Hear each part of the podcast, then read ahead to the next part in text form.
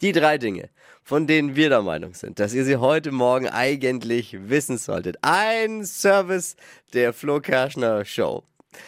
Was da passiert ist, haltet euch fest. NASA-Astronautinnen, zwei, ist ein Missgeschick passiert.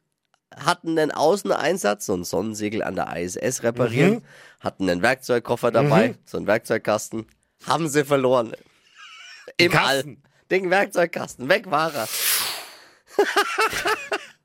Oh. Wenn Sie also heute Abend Sternschnuppen sehen da oben am Himmel, dann ist es wahrscheinlich nur ein verglühender Schraubenzieher.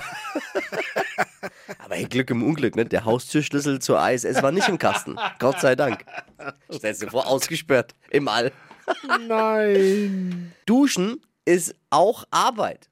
Das hat das Landesarbeitsgericht Nürnberg jetzt entschieden. Ein angestellter Lackierer hat nämlich geklagt, weil er vom vielen Schleifen und Lackieren ihm immer so dreckig war und er musste sich täglich duschen und es wurde ihm bis dahin nicht an die Arbeitszeit angerechnet. Jetzt hat er Recht bekommen.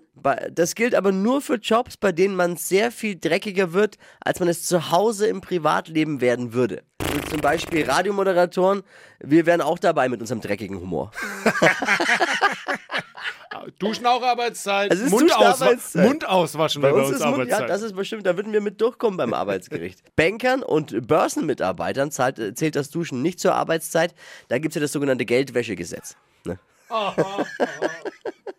Der Hollywood-Star Patrick Dempsey, kennt man aus Grey's Anatomy, ist vom People Magazine zum neuen Sexiest Man Alive gekürt worden.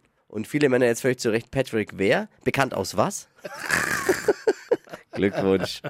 Das waren sie, die drei Dinge, von denen wir der Meinung sind, dass ihr sie heute Morgen eigentlich wissen solltet. Ein Service der Flo Kerschner Show. Und damit, ready für einen Donnerstag? ja, muss erst mal duschen auf Arbeitszeit jetzt. Let's go.